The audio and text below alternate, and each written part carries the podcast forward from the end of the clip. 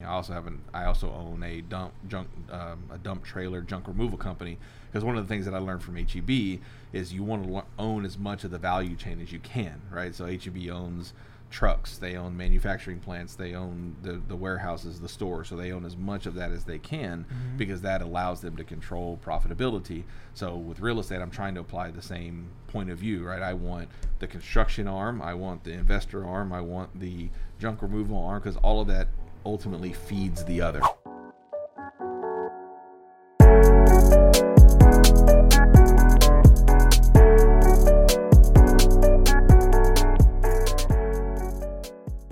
All right, everybody, welcome to the Real Estate Podcast. Today we have a very special guest. We got Robert Martinez, broker owner of Moment Realty, entrepreneur, part of the Entrepreneur Academy uh, and community, and he's a real estate investor, broker, has done a lot in real estate.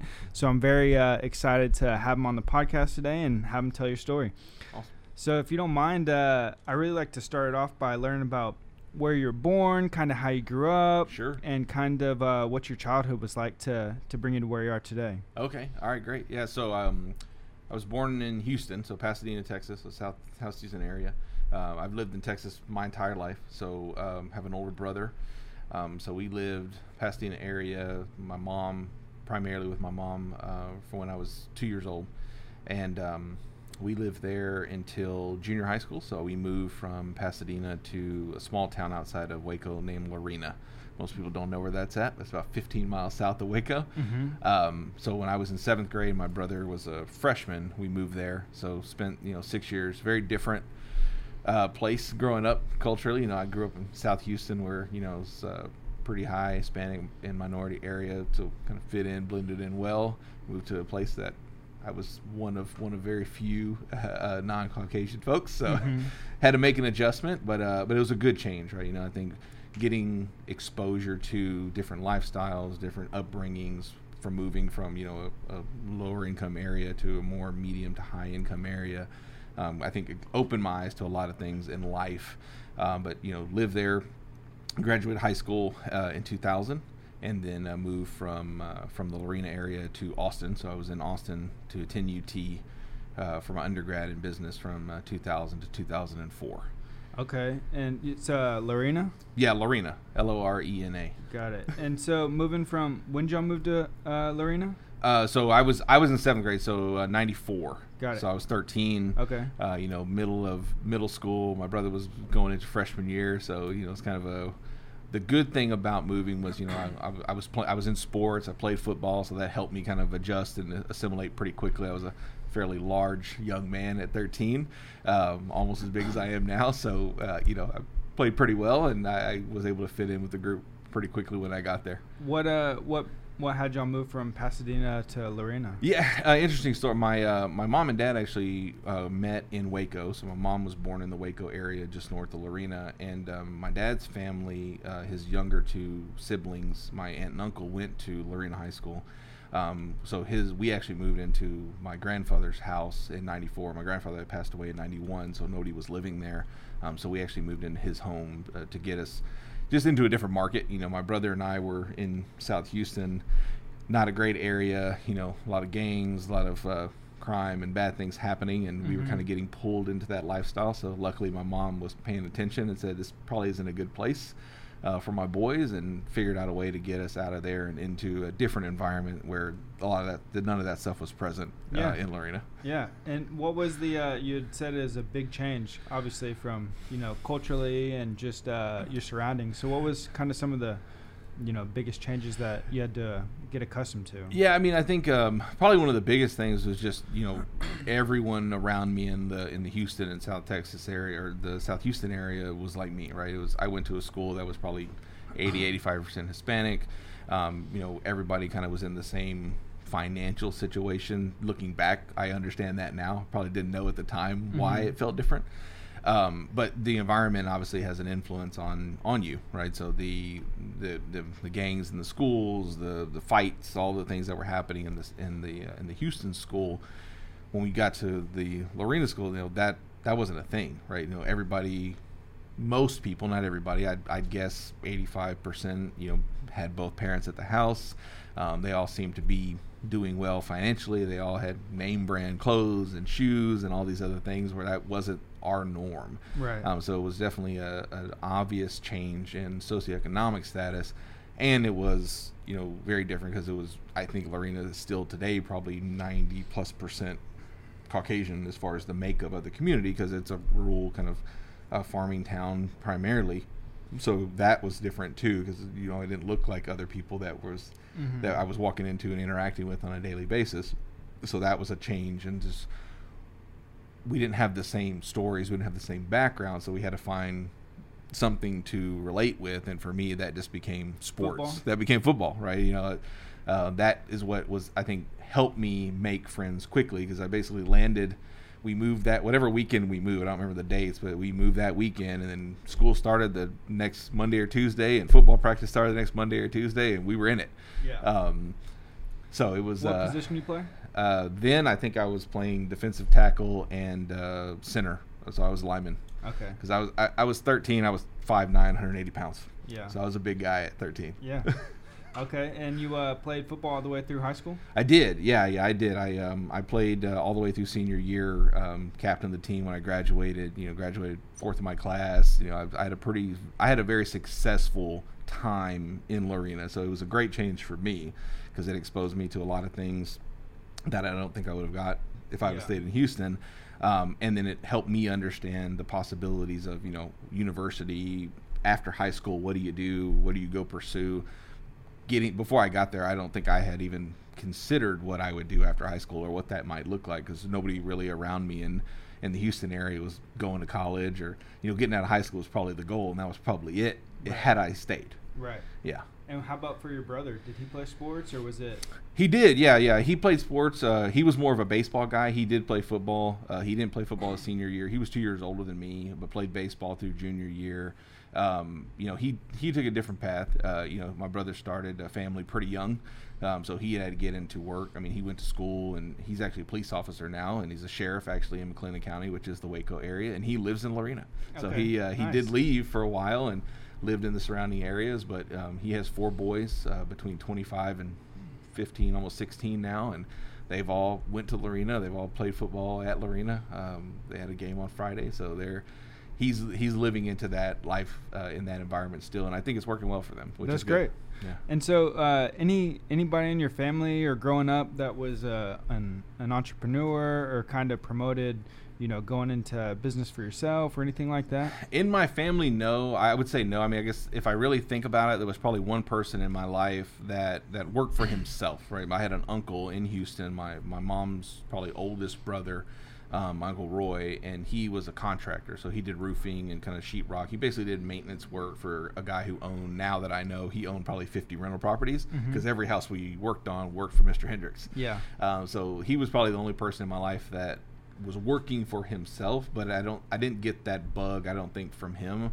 Um, I'm not really sure where I picked up that uh, mentality, but he was the only person that, looking back in my family, that had that experience or that you know didn't work a traditional like nine to five job Right. around my around me and around my life. Yeah. And so, when you're going up through high school, I mean, Yeah. were you thinking about business at all, or really just thinking about sports, going to going to play college yeah, I mean. I, I always had the mindset that I wanted to do something in business. You know, my, my motivation as a, as a young man was, you know, mostly from movies, right? I had a lot of influence from, you know, the original Wall Street, Michael Douglas, Charlie Sheen. Like, I Mhm. when I went into University of Texas I, with finance, like I thought I was going to be an investment banker. Right? I wanted to work in New York. I wanted to work on Wall Street, and that was my that was the only direction or the idea that I had. But that was based on, you know, Hollywood. It wasn't based on anybody in Right. my life. Right, right. It just sounded like a good idea. You know, having private jets and limos and you know, buy million dollar buildings sounded pretty interesting. So that, that was kind of the idea that I had when I got to school. That wasn't obviously what I ended up pursuing, but that's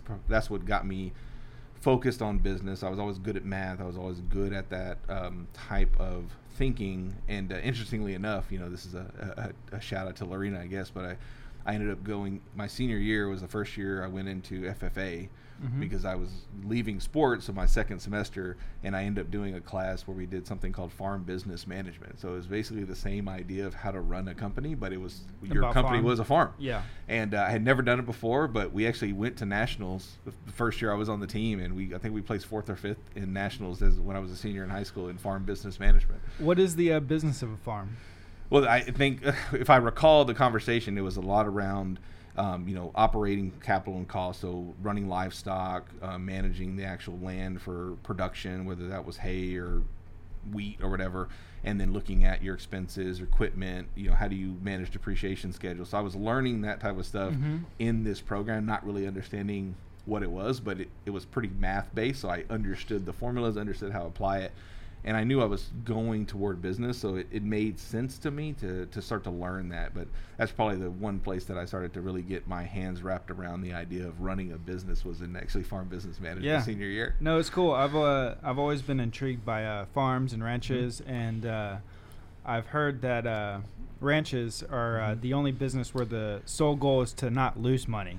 You Yeah. know, you're just trying to break even. Yeah. and I think it's more of a uh, real estate play. You know, long term. I agree. I mean, uh, my uh, you know we'll, we'll probably get to my, my career after college, or, or I guess when I started college um, with HEB. But I I worked for HEB for almost 20 years, and um, you know internally they talk a lot about that. Right, we're we're a real estate company that also sells groceries. Interesting. because they own all of their stores. They own all of the dirt, and, and a lot of times they even own the whole strip center that's attached to the um, the store that they build. So Right. a lot of the a lot of the value uh, that the family has actually comes from the buildings and the real estate that they own. right. Um, which in now as, as an older man, I understand that you know that's a lot of, what a lot of companies done. Right, the McDonald's did that with the founder. You watch the founder. HEB did the same thing. Um, but yeah, I think the ranch business is the same thing. It's all about the dirt and the long term appreciation of the ranch, not necessarily what you're producing on an annual basis. Right. Yeah. Yeah. Just cover your operating expenses. That's cover right. Taxes, Mhm. insurance, cost of cattle, feed, Mhm. all that stuff. That's Um, so you went to UT, uh, Yes. study finance, right? I did. Yeah. So I have a bachelor's uh, from UT in finance. I graduated 2004. Okay. Yeah. And then uh, when you graduated, Mhm. Did you go apply at Wall Street or at investment banks or anything Um, like that? I, I, I, yes and no. So um, UT has a really great program where they bring a lot of companies on site. Uh, the with I don't know if it's still called the Ford Career Center, but Ford used to sponsor the Career Center where companies would come in, they interview for jobs. So there's a couple opportunities that I had in Chicago and New York, kind of as entry level. Like I guess at the time it was probably like an analyst role to come in and start learning how to get into the business. Um, but I started working for HEB when I was a senior in high school, so I'd have a job moving from Lorena to Austin. That was Mhm. kind of my only goal. But I was working full time during my entire undergrad, so when I actually graduated from UT in 04, I was already the third in charge of a store here in Austin on the Riverside store. And when I looked at the amount of money I was making from HEB versus my job offers in Chicago and New York with the adjustment of cost of living, I was actually making more money, so it would have cost me money to leave. Um, and at the time, you know, I had kind of shifted my mindset to continuing a path and career with HEB, running stores, running operations, um, because I really felt like I was running a business and I ran the four walls of the store. Um, so it was achieving my goal of being an entrepreneur, you know, running a business. Uh, and HEB was also willing to fund a master's degree and continue allowing me to continue my education. So I ended up kind of turning down a couple of those investment offers or potential Wall Street offers, I guess, if you will. Uh, Yeah, Chicago was the commodities, but yeah, that's pretty cool. I've heard Yeah. uh, HEB is a great place to uh, work for. Yeah, it really is. You know, I um, I worked like I said, I worked there almost 20 years. Uh, my wife has been there for I think she's about to hit her 23rd anniversary, Wow. so she's still there. Um, her father actually retired after 41 years. Wow. So um, was so he one of the first? No, uh, so my uh, my father-in-law uh, when he retired, he was he was running a market in uh, in San Antonio, but he started I think he started senior high school as a as a grocery stocker, and he worked in stores uh, in At San HEB? Antonio at HEB in San Antonio. Uh, in South Texas in the Valley, and then retired uh, running the market uh, in San Antonio. So he spent 41 years in retail. Yeah, Uh, where was HEB started? Do you know? HEB's first store was actually in Kerrville. Kerrville. Yeah, so they started Okay. in Kerrville, Uh, and then they expanded down to the uh, Corpus region. Uh, they tried Del Rio, they tried another market, didn't work, but they started getting some foothold in Corpus, and then um, started expanding into the San Antonio market. And look at them now, best grocery store in Texas. That's right. That's right. I think uh, the last I heard, I think we're somewhere north of 400 stores across uh, the state between Yeah. uh, Texas and uh, and Mexico, because there's also like 60 stores down there that they own. I, I don't think I've ever seen a uh, better grocery store than than HEB. No, or like the so. spin-offs like Central Market I like as well. Yep. Yep. But like my uh, my dad, he was born and raised and lived in Texas his whole life. Mhm. Uh, he moved to Florida in 2015, Mhm. and it, it just hasn't been the same for him. There's no no, HEB. They got to go Publi- to Publix. Publix is okay, but they're you know they're I not. don't, uh, not I don't think good. Publix is okay at all. Some of them are. Maybe, yeah. Yeah, yeah. They have they have some rough stores too, but you know they're they're they're de- they're a good retailer too. But yeah, they're not as good as HEB. Yeah. Okay, and so when you graduated, you Yep. were uh, uh, third in charge of the Riverside store. Right. Yeah. So I was um, w- the position was like an assistant store director or manager in charge. Um, so I was doing that, and then um, started my master's degree at Texas State in San Marcos, uh, the January of 05. Um, so I was a salaried leader, um, running stores. I, I What what did you say it is? Soured leader. a salaried leader. So I was working, you know, Salary, 50, got it. I only bring that up because I was working, you know, five, 10 hour shifts, working 50 hours a week and going to do my master's degree at the same time. Right. Um, so it was a, it was a, you know, very busy time of life. Mhm. Um, but I was at the Riverside store when I started. Uh, I spent a year at the um, Oak Hill store at 71. And then uh, I was at Bee Caves for a little while, and then I spent about a year. My last store uh, that I was in was Brodie William Cannon, Uh-huh. um, the HB's there. And then uh, when I graduated with my MBA in 07, uh, my wife and I both moved to San Antonio and actually started positions at the uh, corporate office with HEB. And so, what was your uh, final role uh, with HEB? Uh, my final role when I left in 19, I was the director of information solutions. So I had um, about 65 engineering, software engineering leaders that uh, that worked for me, um, and we had uh, applications from loss prevention, marketing, um, desi- uh, what we call design and construction, which was actually all the all the technology that we use to build stores, like AutoCAD and Bluebeam, to actually design and outfit the stores um, security. So it did all the software that supported um, intrusion detection, videos. Uh, so I had 65 different apps that my team and I ran for HEB software. Internal software that HEB built. Uh, so it was a combination. So some of it was custom, some of it was um, COTS, which was you know what they call uh, off the shelf. So you you buy it, but then you run it on an internal server, and then some of it was uh, software as a service, cloud based, kind of third party software. So we had all three, um, and we were running and supporting uh, about 65 different apps. My team and I would run.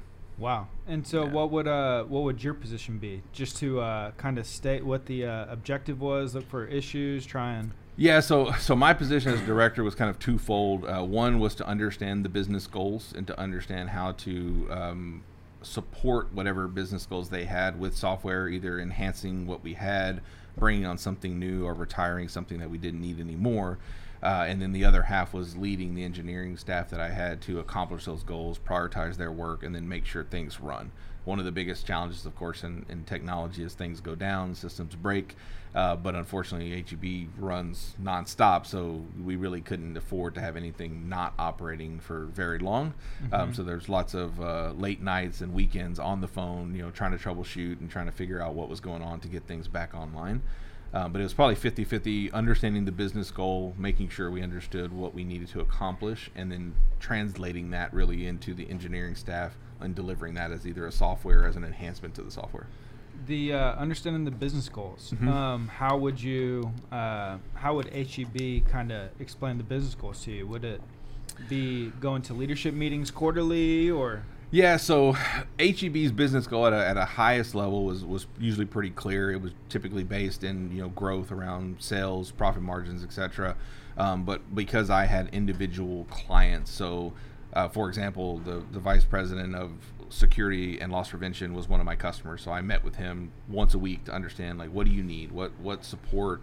what do you mean a- he was one of your customers? uh, one of my internal customers. So, um, so the way we operate is, as a director of software, I was responsible for a certain group of the internal business. So, loss prevention, advertising, um, design and construction were all individual departments inside HEB that supported the stores and supported operations. And so one of those would be your customer and vice versa. Correct. Of an internal department of HEB. Internal department, right? So so I had. Um, I think the last time I looked at the numbers, I had somewhere around 14 vice presidents that ran different areas of internal departments at HEB and their associated directors that I met with to understand their needs from a technology perspective, and then based on their needs, based on priorities, timelines, budgets, we would then go back and deliver that with an engineering solution, software, new package, enhancements, changes, etc. So most of my time was spent really engaging with the business customers, understanding their problems, so I can make sure that we were solving them with technology, and then ideally bringing them new solutions uh, that would help them improve how they deliver. You know, for example, loss prevention. Um, you know, which is retail shrink, right? How much money we lose from things walking out the door, things being spoiled. Um, some of the technology that we looked at was when I right before I left was facial recognition, right? How do we how do we see somebody that looks like Alex walk in the store, and then maybe in a year when we find out something happened, we could still see that that was Alex from store to store for somebody who was maybe behaving badly within the store, right? Whether they were shoplifting, stealing certain things. Um, we were looking at different technologies that would help us identify those to help prevent that type of loss as opposed to reacting after it walks out the door, as one example. Yeah, and so like an example of that working mm-hmm. would be uh, Alex has stolen from a few HEBs. Sure.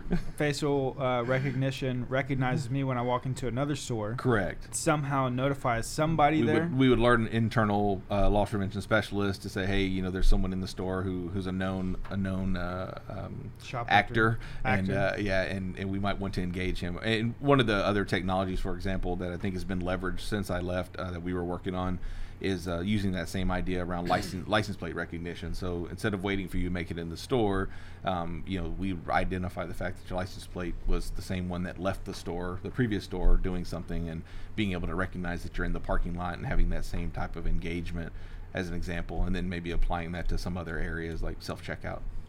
Yeah, that's really interesting. Yeah, uh, and I'm I'm sure that's just one small little aspect of what's going on behind the scenes constantly mm-hmm. when I walk into a HEB store mm-hmm. that uh, would have no idea. Yeah, I mean, some of the things that I did uh, before I was in technology, actually, um, you know, I ran, I was in stores for seven years. Uh, I came to corporate in the marketing division, so what we call like shopper marketing today, uh, and help really build the uh, technology and the and the disciplines around using. Um, your identifiers, whether that's your your debit cards, your credit cards, to identify who you were without necessarily using like a loyalty card. Mm-hmm. So we don't have the traditional cards like Kroger does or like uh, some of the other big retail shoppers do. But there's still a way for us to kind of identify who you are and be able to analyze your shopping behavior. So that was one of the first things that I did that we were doing without really advertising that. And so, what would y'all do when you noticed uh, I'm buying uh, a lot of steak or something? Y'all would sure. send me advertisements. Yeah. yeah, so there would be advertisements delivered through like this, the printers that were at the stores, the back of the receipts, like all of that started to become targeted. So if you shop today and maybe you haven't bought something in a while, you'll get a coupon from the secondary printer for a brand that you've stopped buying that you used to buy, or you might be introducing a brand of product. Uh, one of the things you see probably the most today that we worked a lot on and analyzed was how do we kind of grow your basket? So you might, let's say you normally spend ten dollars a shop on a particular type of product, uh, dairy or ice cream or frozen pizza. You might get a coupon for five off fifteen. We're trying to get you used to spending fifteen dollars a trip to kind of grow your basket without you kind of necessarily intentionally making that decision. The coupon gets you used to buying three at a time instead of buying two at a time, mm-hmm. and then now we can kind of ratchet your basket size up, reduce the amount of trips per shopper uh, and kind of help grow your share uh, in that category. That's very interesting. Yeah. Uh, I always wondered where the. Uh, I always thought that the coupons that were printed out at HEB mm-hmm. Uh, were triggered via something I was buying there. Like, sure. you know, that would be like a good add-on to sure. it. However, it didn't quite make sense if I'm already buying it now. Coupon. I'm not going to go back and you know. Right, right. Yeah, it's one. It was one of the journey the journeys we went on. Right, were um, at the register, your your basket's done. So your your intention is trying to get you to hold on to that coupon for your next shop. Um, what, what you'll see now, and, and, one of the one of the main projects that I launched before going in technology was the digital coupons on the mobile app. So now we're able to deliver those before you shop. So now you'll log on to your digital coupons app at HEB and you'll see, well, here's a coupon for five off fifteen and you might you might have it in your app, but I might not have it in mine because now that you're identifying yourself with coupons for digital, um, we're able to identify you and ideally give you those um, coupons or offers that will allow you to spend more, or change your shopping behavior, or introduce a product to you. But we can get it up front before you put the items in your basket. So that was the transition we worked on that I helped drive uh, back from from 07 to 14. Interesting. And so, does HEB have a profile on every shopper who's shopped there more than two, three times, or something like that? Yeah. U- ultimately, if you're identifying yourself with uh, with the coupon app, um, yeah, we're going to build a profile on you because everything every time you identify, it's going to come into a, a, grouping in a historical view. Um, the other way would be looking at your uh, your tenders, right? So your your credit cards, your debit cards. One of the challenges we always ran into with that was people don't just use one card. People have three or four cards that they might use depending on the time of year, the time of day. Um, mm-hmm. Um, so there was a lot of effort also going into trying to tie those individuals together, right? Because right. Alex Kaufman might be unique enough to where these three debit cards are probably all you if we see them in the same store. But Robert Martinez is pretty hard to connect. I might not be the only guy with that name walking through, you know, San Antonio number two. Yeah. Yeah.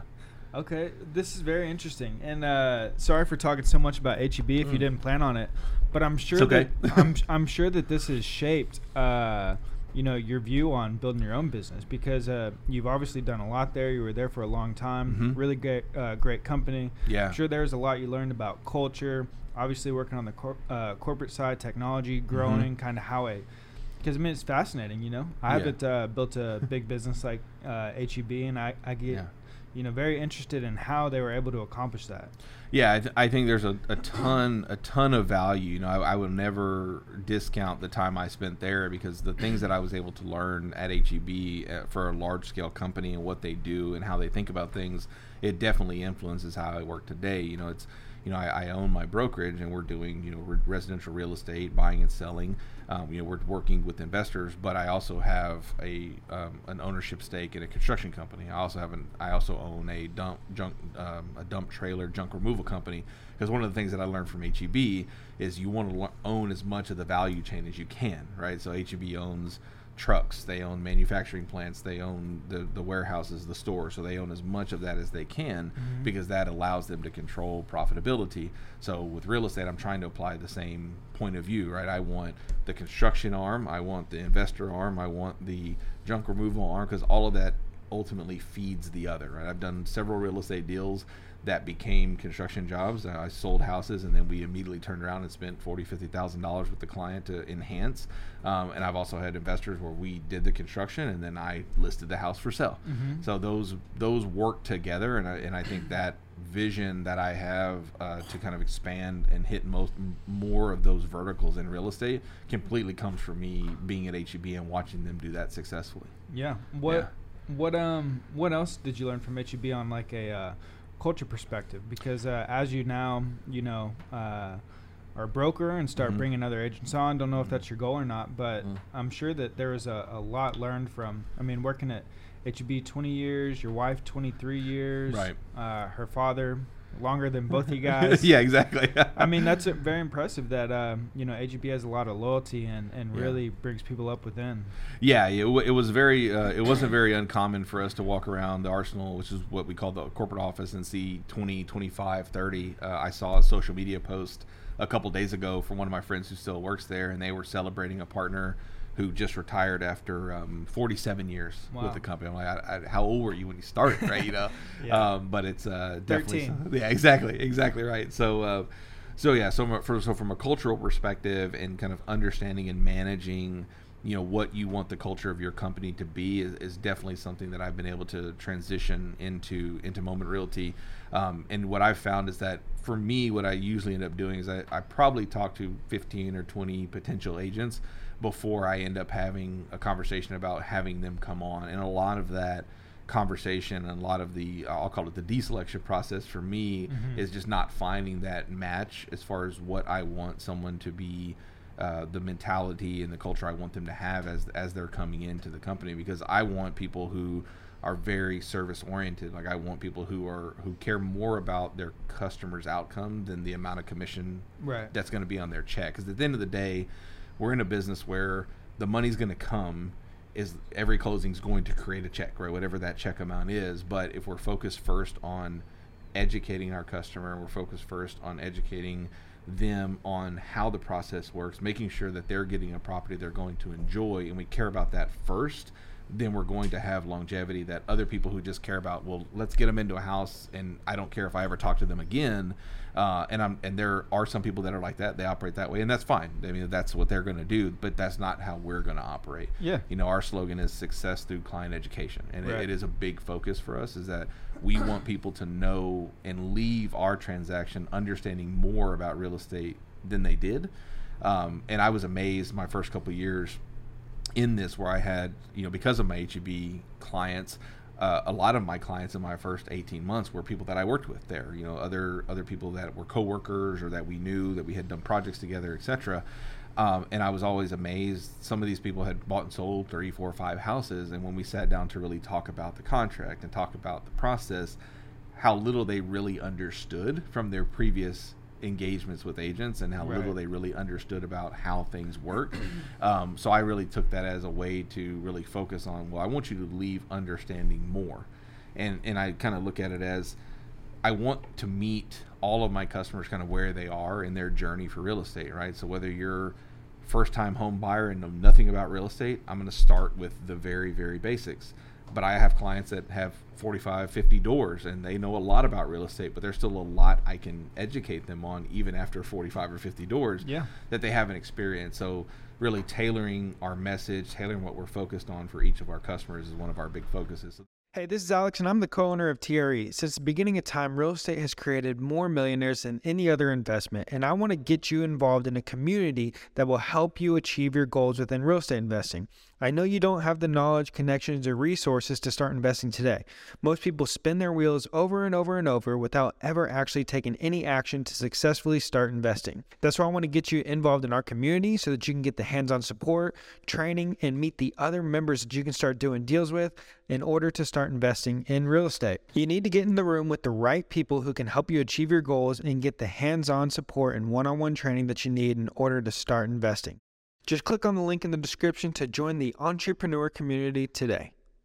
Customers is one of our big focuses. So that's why I end up having to cycle through a lot of conversations Yeah. before I can bring somebody on uh, to fit the mold. Build some loyal customers, and then slowly over time, you can start increasing basket size. That's right. exactly right. I want, I want, I want all my customers to buy multiple houses from me. Exactly Right. right. I don't, I don't need, I, I don't need uh, a thousand customers if all, if I have 200 that I'll buy five houses a, a year. We have a uh, a team at at TRE. It's a, a dynamic duo of Mhm. S- Steve and Richard. They have one customer Okay. or one client, One client. Okay. and uh, this client, uh, you know, they have a lot of money in India. Sure. And they take that money in India and they invest it here, okay. and they easily buy, you know, hundred plus million dollars worth of land every year. Every year. one wow. one client. Yeah. And that's and that's and you know customer loyalty there is pretty important, right? Because Yeah. if they do something that upsets that client, their whole business is gone, and, Right. and that's a you know that's a that's a risky position to be in for them, but it's also a good position if they can manage that relationship and continue to deliver value. Yeah. Yeah. I mean, I, I think they're in there pretty tight, and they kind of run everything for for Sure. this kind of you know office. Sure. Uh, but I mean, back to the uh, idea of you know, be a lot finding a hundred people to buy a million dollars worth of real estate. Absolutely, absolutely, yeah. So th- if you can get, if you can get the depth, and you can get buyers who are going to buy m- from you multiple times, uh, obviously investors who you can work with. Um, you know, I like working with investors because one, they buy more than one time, and two, uh, there's usually less emotion. They're Mhm. not void of emotion because they still get upset and they still, you know, they still want to make good deals and they still want certain things and can get, get just as uh, fired up about situations. But when it comes down to it, if the numbers make sense, they're going to move, and uh, if they don't, they won't. So It's it, a it gets financial versus emotional decision. Yeah, so Most of the investors, in my opinion, yeah, they, they weigh heavier to the financial decision versus the emotional decision, and and you know I feel like every buyer has a balance of both, right? Um, you know, even first time home buyers, there's obviously a financial component, but there is an emotional component. They're going to raise a family there. They're going to be there to. This is the first time they're going to. They they want it to look the way they want it to look. They want it to have the amenities they want it to have, and that's kind of their emotional side. But at the end of the day, they still got to be able to afford it. Uh, but investors, you know, if the cash flow is right, if the internal rate of return is right, if the if the, rate and uh, terms of the deal are right, that's gonna they care more about that. They don't care as much about the paint color and the carpet and the size of the yard, uh, but but they care a little bit. So that's where I think that balance is important. Right. Yeah. Um, so when did you start investing in real estate or start getting intrigued by real estate while you're at HEB? Um, Because I'm sure you kind of did you make a, a transition or did you?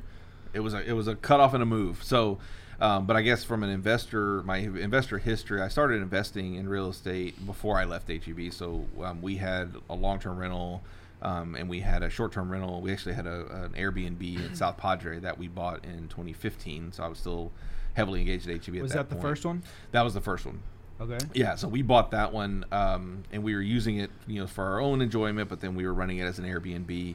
Um, so that was really the first foray while I was still there. My, my interest in real estate really has been there for a long time, um, but I, I kind of skipped over that story at the beginning. But you know, we never really my my mom, my brother, and I we didn't actually own a home until I was I think eighth or ninth grade in Lorena.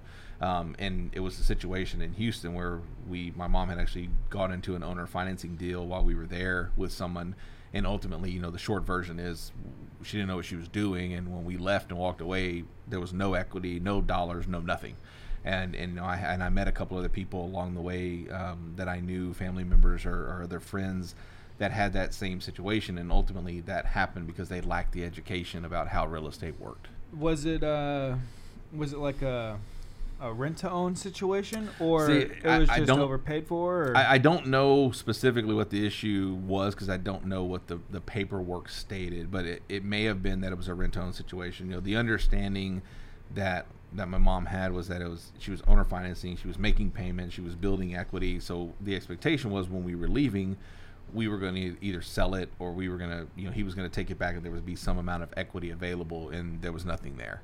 Um, so at, at the time I was 13, so I'm not exactly sure the details of what that happened, but I remember how I how we felt about it, and it definitely felt like a situation where you know, quote unquote, we were taken advantage of. We didn't get what we thought. Um, another family member of mine had a similar situation uh, where they were an owner financing deal. They'd been in the house for eight or nine years, uh, and then they found out that the owner wasn't paying property tax, so the county was coming to take the house back, and there was nothing left for them to be able to do at that point. At least they didn't believe they had anything to do at that point.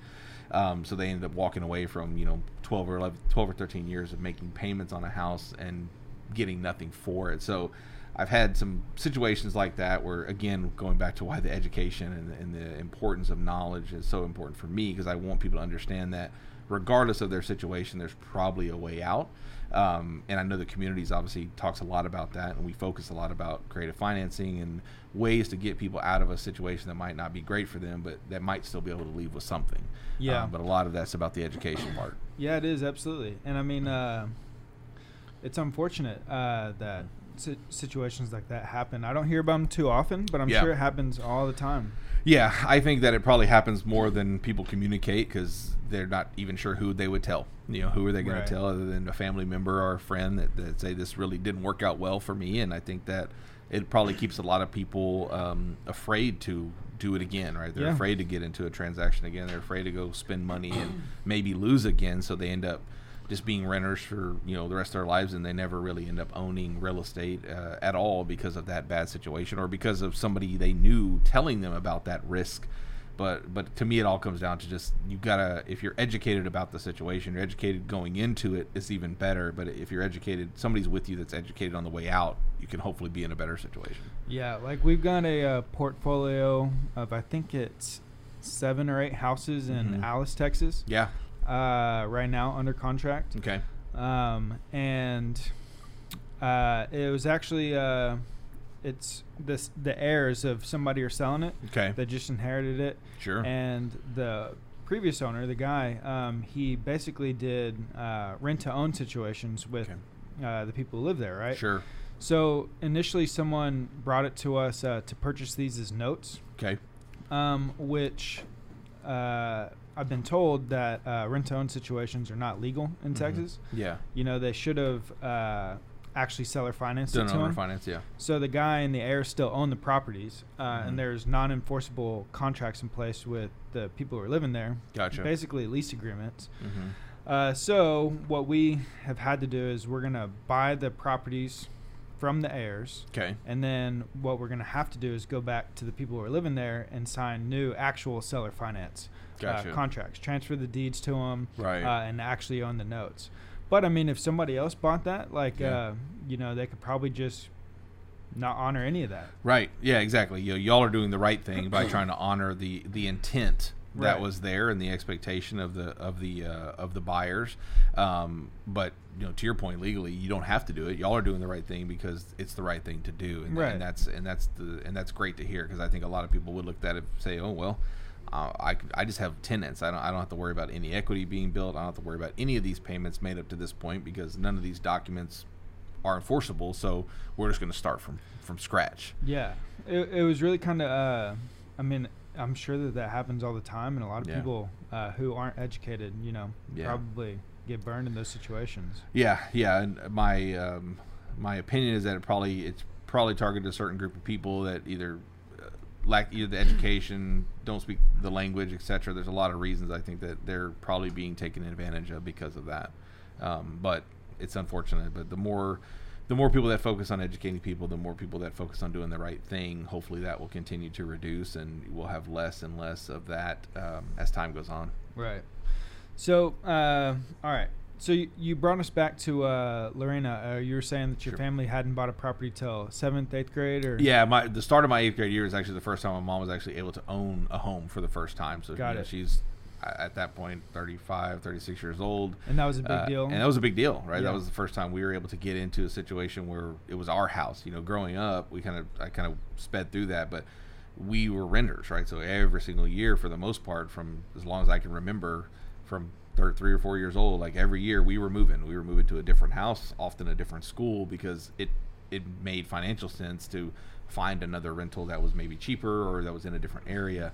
Um, so that inconsistency was tough because as a you know elementary school kid you're moving every single year it's hard to make friends um, luckily i had my brother and he was at least w- consistency at the new school when i got there Mhm. uh, but that was about it so that getting to being in one town being in one house and being able to have some consistency i think for me was a big deal uh, i think now as a father i think that's a very important thing that i think is important for kids to have that consistency if you can provide it um, so once we got there i definitely felt the benefits of that you know being able to build long-term relationships. Like I don't remember or have any connection to anyone from Houston from when I was growing up, but I still have friends from seventh grade that I still talk to on a regular basis, and Yeah. they'll be friends for life Yeah. um, because I was in the same place. And you know, those were people who grew up in in Lorena and lived there from kindergarten. And Right. All their families were, had been there for years and years and years.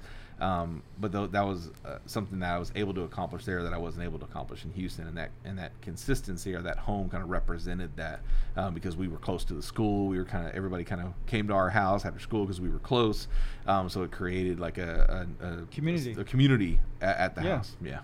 and so, uh, in 2015, buying the Airbnb, Yes. first investment property. You already owned a uh, house that you guys lived in. Yeah, we owned a primary residence here in San Antonio. Uh, we bought this one after my son was born. Um, our kind of intention was, well, we'll put a 15-year note on it. If he graduate when he graduates from high school, it'll be paid off, and you know we'll have his college money. Um, so we held on to that one until uh, early 2020. Oh, you Um, sold it? We did sell it. Uh, it worked really well, um, but at, at, toward the end, it just became a little more pain. We were self-managing. It was, you know, it's a four and a half hour drive down there. Mhm. Um, I think the last thing I dealt with right before I decided to sell it was I got a call on a Friday evening. Somebody was checking in for a two-month stay at Winter Texan. Refrigerator was dead, wasn't working. So uh, it was a okay. Let me place an order for a refrigerator in Brownsville at nine o'clock on a Friday night. I'm getting up at six to drive to Brownsville to pick up and deliver a refrigerator and drive home the same day. That was probably the last straw after like, yeah, I don't want to deal with this. It's just too Yeah. far. It wasn't the um, the management of it. It was just the distance. Yeah. Um, now I'm I, in hindsight. I'm like, if I'd just had somebody local that could have handled this stuff for me, I probably would have held on to it. Right. Um, but it ended up working out well. You know, we um, we put it on market toward the end of um, 2019, um, and then we ended up going under contract and closing about three weeks before COVID hit, and Uh-huh. everything got shut down where you couldn't go to the island unless you were a resident. Um, Really? So we timed it really well. It, that restriction didn't last very long. Just it a lasted for a couple months, I think it was a couple months actually. Um, but uh, but we sold closed I think February fifteenth, fourteenth of 2020, and then you know the world changed a month later for everybody, Yeah. and uh, and we ended up uh, timing it just right, and then we ended up buying a, a, a house for ourselves in Canyon Lake, just north of San Antonio, for us just to have a, a place to go, uh, no Airbnb, just to have a, a rental or a weekend place for us. Nice. Yeah. So when they shut down the island, do you Yeah. know? Did they like have a checkpoint, basically? Yeah, that's what I understood. My understanding was when you when, before you got across the main causeway is they were making sure that you were a local resident, and if you weren't a local resident, they weren't letting you come across the bridge because they were trying to restrict movement at that time because nobody knew what was really going on yet. Everything was everyone was kind of fear. Um, so they're like, well, if you don't live on the island, then don't come across the bridge. Right. Um, so my understanding is that it lasted somewhere between six and eight weeks, almost two months, and then they finally figured out, you know, okay, we're going to let this happen because they're going to be in their house. They just the businesses ended up reacting by shutting down or restricting hours and things, but I think they got over it relatively quickly. But Yeah. uh, but I think the timing worked out for us. That, Yeah, it did. I mean, uh, especially if it was an Airbnb. Yes, exactly. It was, and uh, you know, it, I think we would have probably ended up losing a, at least a couple months worth of rentals from it. And then my understanding uh, was that it had an impact for a while because people were a little bit fearful of traveling Mhm. to houses and whether or not they were being sanitized. So it had an impact for a while. I definitely think it's back, and I, I think they're now it probably probably worth a hundred grand more than I sold it for. But you know, you can't go backwards. What a crazy time. Yeah. Uh, back in uh, early 2020. Mm-hmm. So y'all y'all bought a uh, another property, uh, Canyon Lake. Yeah, we bought another property, Canyon Lake. Uh, it wasn't an investment property; it was just a place for us to have, um, you know, because again, it was COVID time. Like we needed a place to escape the house, Uh-huh. um, and we were able to get a good deal. We got a really good deal. Somebody had bought, built it. He was building it for his son. son told him he wasn't going to move into it, um, so we ended up getting a brand new construction house for just a little over 200k in um, in May of 2020. Um, the neighborhood right now, I've got two houses on my on my street for sale in the 375 range. So I think I think we did pretty well on it. Yeah. Uh, if we ever decide to sell it, but um, you know the goal is to hold on to that one and maybe that be the place where we uh, relax once we're old and tired of working. Do y'all rent that one out? No, we don't. It's just for family. We'll let some of our family uh, use it. Uh, my brother-in-law, my brother, um, will use periodically with their families, but uh, but for the most part, it's just us. We it's not listed anywhere. The uh, Airbnb income that you were getting from 2015 to 2019, uh, what is that the only property rental property you owned at the time? At the time, that was it. Yeah, yeah. So we started accumulating some long terms uh, in 2020 after we bought the Canyon Lake property. Once I was in real estate full time, is when we started adding some additional properties to the portfolio. Was it generating good income for you guys? It was. It was. Um, we were covering um, pretty much everything. I mean, I was I was probably ninety five percent coverage on uh, as far as the expenses between mortgage, uh, PITI, um, maintenance, and the uh, the associated like fees. Because one of the biggest things in South Padre is the the CAM fees or the common area maintenance fees are pretty high. So I think we were paying almost five hundred dollars a month on a two two down there because a lot of it is the uh, insurance, the flood insurance and the hurricane wind insurance is pretty high. Yeah. Uh, but yeah, we were covering really well, and then we always looked at it as you know we typically would use the property um, three or four weeks a year, so the cost savings for that versus renting a place for a grand a week, we definitely ended up winning. Yeah, of Um, but course. We probably covered 85, 90 percent of our expenses uh, with what we were able to do on Airbnb. Nice. Okay, and so tell me about the switch, the cutoff. Yeah, so um, I left HEB June like 28th, 29th, basically last week of June in 2019. Um, I had already started focusing on my real estate goals as far as where I was going to be heading. Um, so I had my license and was ready to go um, August 4th. So Why real me about- estate? Well, real estate was always uh, the thing I wanted to be in, right? I, I knew that if I ever were to leave, I would go focus on real estate because I've always had a passion for it. I've, because of the life stories about not having a house until I was older, seeing people taking advantage of. I always had an interest in it, always watched properties, always wanted to have rentals because I understood the, the benefit of both the tax benefits of owning real estate as well as the long term benefits of having the cash flow. Mhm. So it was always about trying to generate enough properties to generate cash flow to where I could replace income or put us in a position to where, you know, if we had seven or ten thousand dollars a month clean every we'd know we'd have cash flow to retire on long term in addition to anything else that we were doing like 401ks etc um, so real estate was always the goal uh, I think you know I kind of looked at a couple of different options leaving HEB was you know did I want to continue down the path of going into another corporate role with a different company. Um, but really, I wanted to go out on my own. I've always had that idea of being an entrepreneur. I always felt like inside HEB, I always found roles where I felt like I ran what I did. I owned my business. Um, and I, I set goals and I delivered. I, I, felt like I was internal business owner, if you will. Um, yeah, so, with your internal customers. Right, exactly. I even treated it like that. So for me, I was always running my business even within the larger company. Um, so this was the time for me to go out and actually, you know, do it for myself. And, you know, my wife and I had a conversation. You know, we understood financially how long I needed, how long I had to be able to start producing money before I'd have to consider, you know, maybe going back to a, a full time job. Um, but it's been successful, so I had I didn't have to look back. I didn't have to change uh, direction and do something different. Um, so that's so I just real estate was always the thing I wanted to go after. Um, you know, when I first got in, I, I didn't necessarily have the strong idea of, of owning the company and being a broker, but working for myself and being an agent mm-hmm. was the goal. Um, I pretty quickly transitioned into owning the company because in January of 2020, only five months later, uh, another partner and I actually started our own brokerage so I could be a part owner of the company and then end up taking it over for myself uh, before the end of 2020. So after about nine months, end up taking it over and just running it myself. He had said, "I don't want to be involved anymore." Or what? Well, we actually had two companies. So we had a we had a mortgage company and a real estate company. So the way we ended up splitting is he took over mortgage 100%, I took over real estate 100%. We're still really good friends. We still talk all the time. Yeah. I still try to send on him all my mortgage business. Um, but I really wanted to take the the real estate business a certain direction. I wanted to be able to grow it with an investor focus and agents who are focused on investment and creating income for themselves, in addition to being retail agents. Um, so I wanted to take it that direction, and we and that was just the right time for us to kind of split to do that. Is yeah. what we did. Yeah. Okay. Tell me about uh, Moment and where the name came from and why it's spelled uh, the way it's spelled. Okay. Um, so uh, in t- 2007, 2007, 2008, um, I owned a design company with a, another partner of mine that worked for HEB. So he was a, a graphic designer. He's still uh-huh. here in Austin, Half Elder Studios. If you need some good design work, I'm not involved anymore, to be clear. But Half Elder Studios, I don't own it anymore. But uh, but he and I uh, had worked together on a lot of different branding projects and things like that. 07, 08, while I was still working at HEB because I was used to going nonstop. Right, I was 50 hours in the stores, going to school at night. So I was used to kind of working all the time. Yeah. So when I was just down to just work, and I, I kind of joke, like, just what work. Do what, what do I do with all this extra time on my right. hands? Um, so we had this company. Um, so I still work with him on a regular basis. So I just called him and said, "Hey, I've got this company. It, it has a brand right now that was related to the to the mortgage company, but I need to create some separation here." Um, so he went through his process, which is long and, and arduous, and I think we started with somewhere around 100 names uh, and then kind of dwindled it down to moment.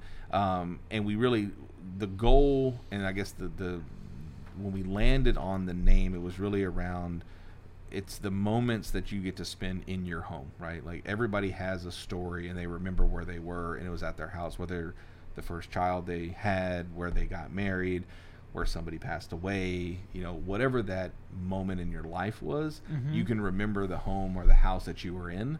Um, so that's really where we why I landed on it, why I liked the story around the name, and then ultimately putting the word home inside it. Oh, I uh, see now. Yeah, makes sense. so the word home is why it's spelled differently. The H uh, allows you to get the word home out of the word moment. So that's the, that's how we landed on that. And then I like the way it looks because the O um, the H is supposed to look like the keys that's inside the O, so it looks yep. like a key to your home. So it's kind of a triple meaning. And my social is just the O with the key logo uh-huh. in it. So it was multi-level. Very cool. the design a process. A lot of thought went into it. Yeah, a lot of time uh, went into it. Uh, I'm still working on trying to figure out how to make people pronounce it right because I get a I get a lot of different you know Mahomet. I get uh, Mahomet, like Mahomes. it, it, the Mahomes, the Patrick Mahomes thing happened at the wrong time because a lot of people are. It's is it Mahomes or Mahomet? Uh, M Homet. I get a lot of different pronunciations of it, but for the most part, people understand its its moment once I work with them for a little while. That's a, uh, good uh, reel or short uh, TikTok idea. Yeah, I like that. That's good. I will. We did one with Typekey because I mean, golly. Yeah, I can't imagine. Right. Yeah, I still don't say it right. I was like, Trey's way better. yeah, and that's even wrong. Yeah. But we just go yeah. with TRE. TRE. Whatever right. anybody says, we'll we'll roll with it. It's us. As it's, long as they call me, I'm good. Yeah. So cool. And so it was really just kind of Uh, you uh, by yourself then uh, at Moment Realty for uh, a few years. For a little while, yeah. So I um, so it was really me and Matt. Uh, Matt Sanchez, uh, Rodson Mortgage uh, was my partner. So it was really he and I. He was the broker. I was I was the really the agent focused.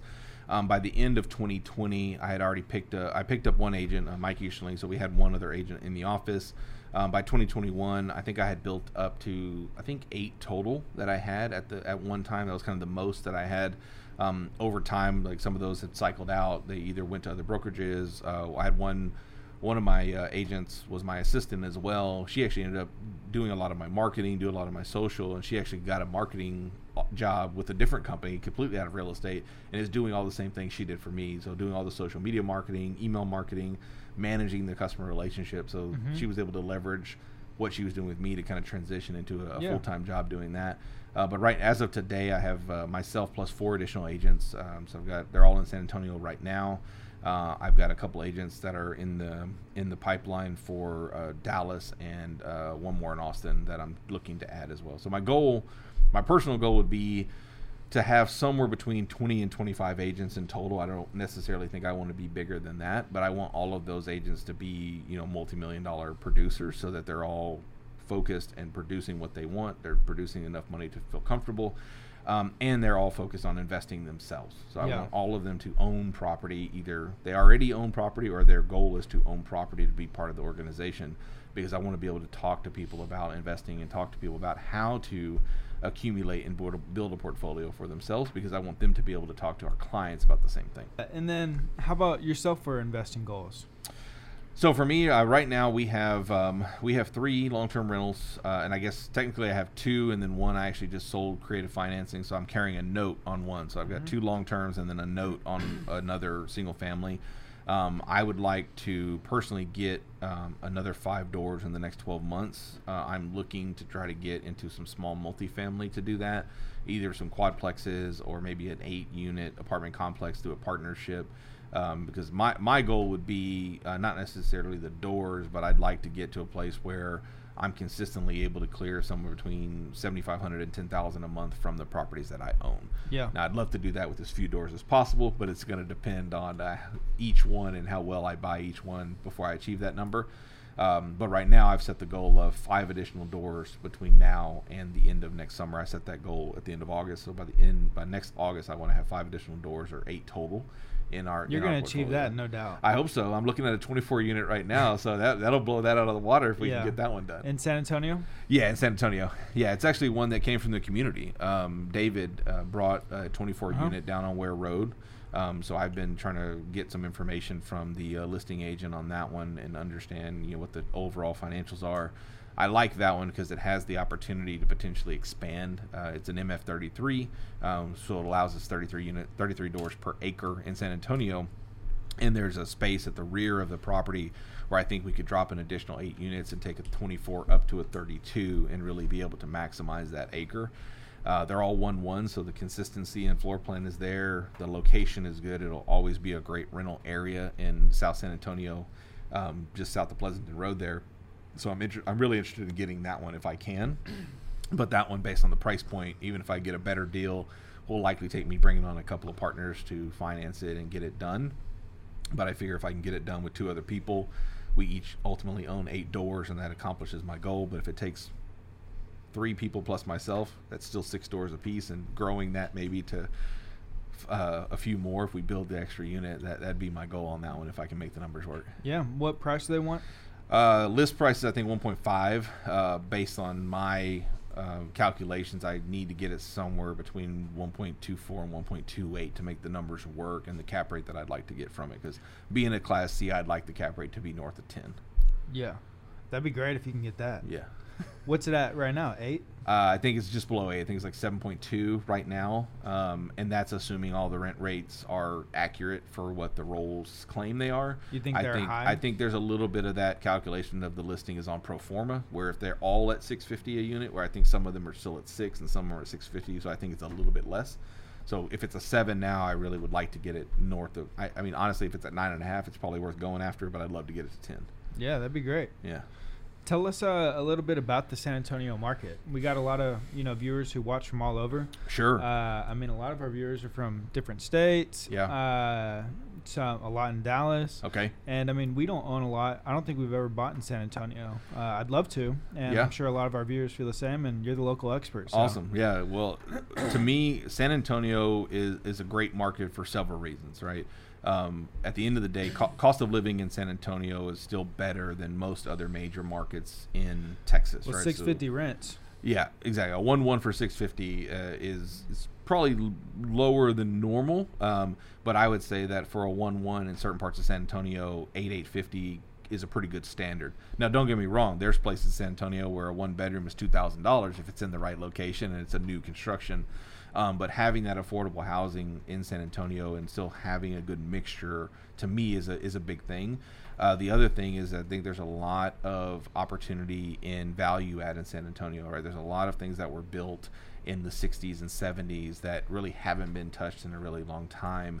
And I think there's a lot of people who aren't paying attention as much to that opportunity in the market, uh, just because it's a it's a it's a big town, but it still feels like a small community, right? I, th- I think it's last time I saw it was rated like n- ranked number seven as far as population in America as a single town. So it's a big city, a lot of people, but it doesn't feel like that because there's a lot of pockets and a lot of areas where you know people kind of don't necessarily leave their their nucleus about 10 mile radius from where they are but you can live in you know if you live well, i live up near Shavano park of north central san antonio but i own property down in uh, wheatley heights like down south of downtown and i own property on the far e- northeast side.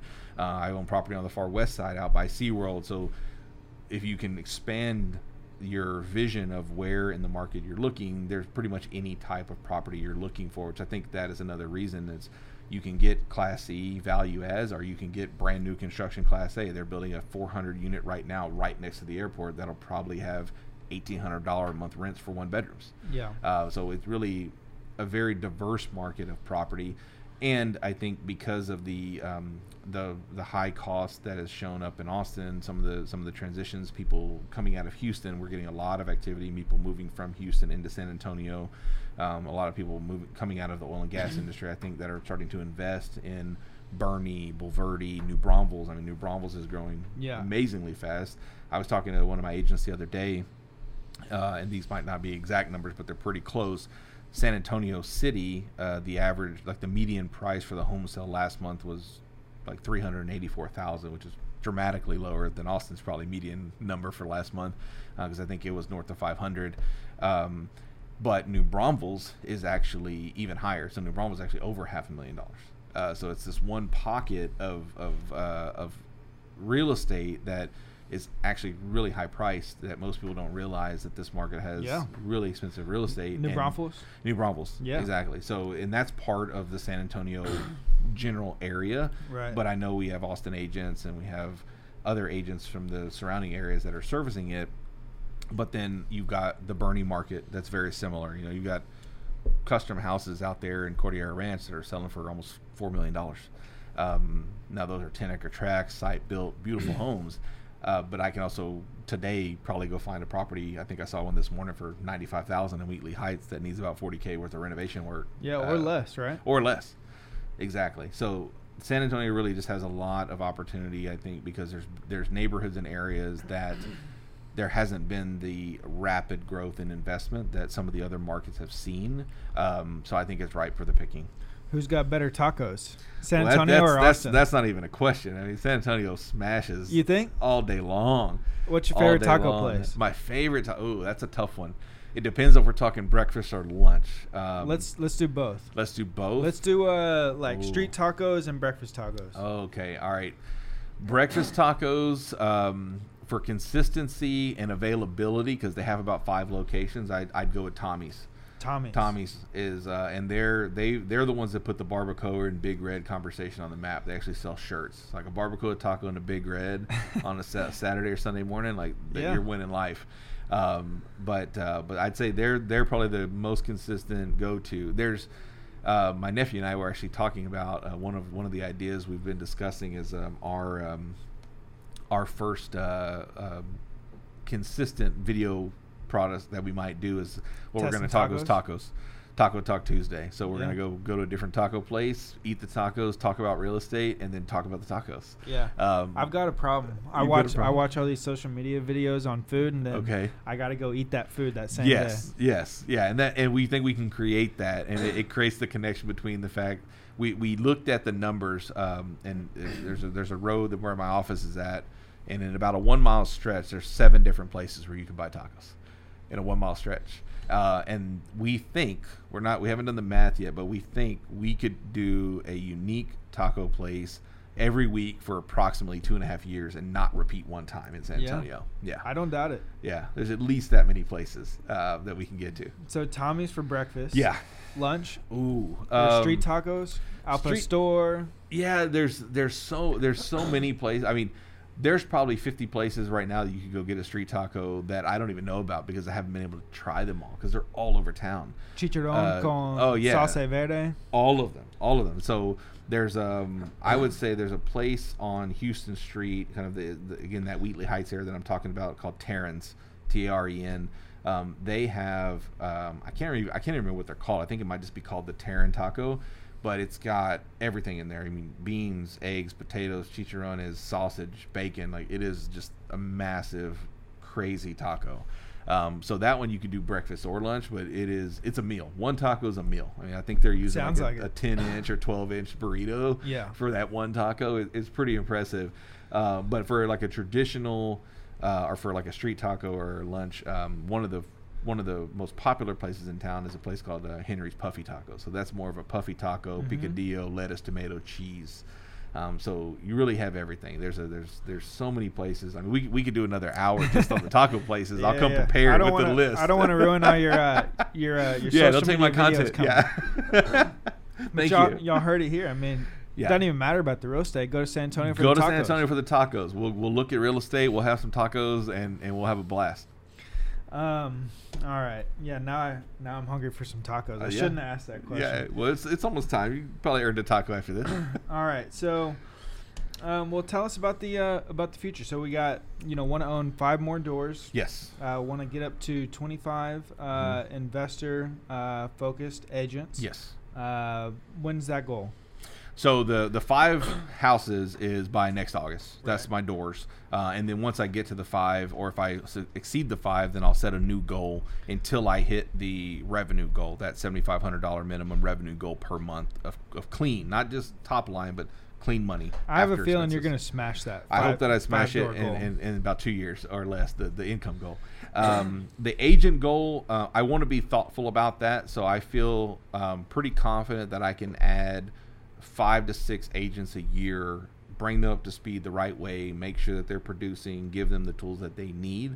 So I would say my 25 agent goal would probably be a three to four year goal to get to that where I feel like I've got 25 agents that are going to hang around, they're going to be loyal, they're going to be successful, and they're going to be able to stay in the industry as long as they want. Right? That's really what I want. I want agents that want to be in real estate until they're tired of working, Mhm. uh, as opposed to they're going to be in for two years, they're not going to find success, and they're going to cycle out, which is what eight out of ten agents do. right. Um, but that's I think that will probably take me till the end of uh, I'll, I'll, if I got to set a timeline with you right now, the end of 2026. Cool.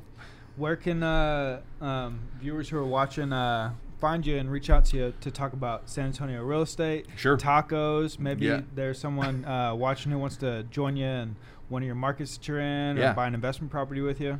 Yeah, so uh, so um, my my Instagram is at Robert Martinez Properties, uh, but I also have an at Moment Realty, so you can find us the whole office there, or find me at at Robert Martinez Properties. Taco videos coming. Taco videos coming, yeah, and then uh, hope by I won't say hopefully, but um, by the first of the year, um, we'll be launching the uh, our our version of the podcast, which is going to be Nice. Enjoy Your Moment. I love Um, it. So the name of the podcast will be Enjoy Your Moment, focused on real estate, education, focused on ultimately getting people to investment. But we're going to start from the beginning, right? What? How does this game work? If you're buying your first house, what are the best options to approach it? And we're just going to keep going until we're talking about complexities of 1031 exchanges and cost segregation. Nice. And we're just going to build content out until we have everything there. And again, we want to we want people to jump in where they're ready, right? If, if they're if they're brand new, start at the beginning. If, if you own four or five properties and you're just trying to get better and you're trying to learn how to maximize tax benefits or, or learn more about the investment side, maybe you'll start at video 12 and, and go from there. Yeah, that's beautiful. I like Yeah. that.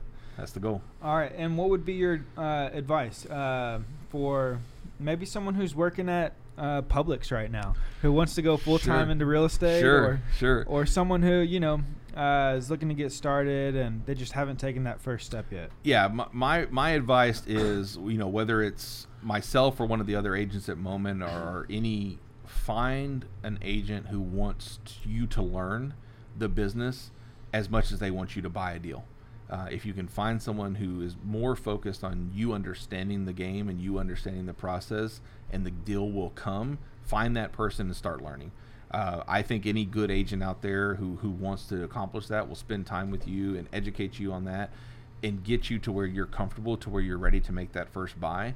Um, if you're looking just to be an investor, look for that agent who's going to do that for you. And, and once you find them, hold on to them because they're going to be loyal to you and, and they're going to continue to, to carry you forward. And as you become more advanced, they'll move with you. Yeah, Yeah. absolutely, beautiful. You want to come here and say cut? Come here. Come stand next to dad. Please, come here. He he said uh, he said uh, introduce yourself if you want to. What's your name? Jason. Jason. All right. So he he brought us in with action. Thank you so much, uh, Robert. And uh, this is the future That's of right. Moment Realty, right? Future owner of Moment Realty right here. He's gonna bring us out. Go ahead and just say cut. Cut. All right. Right.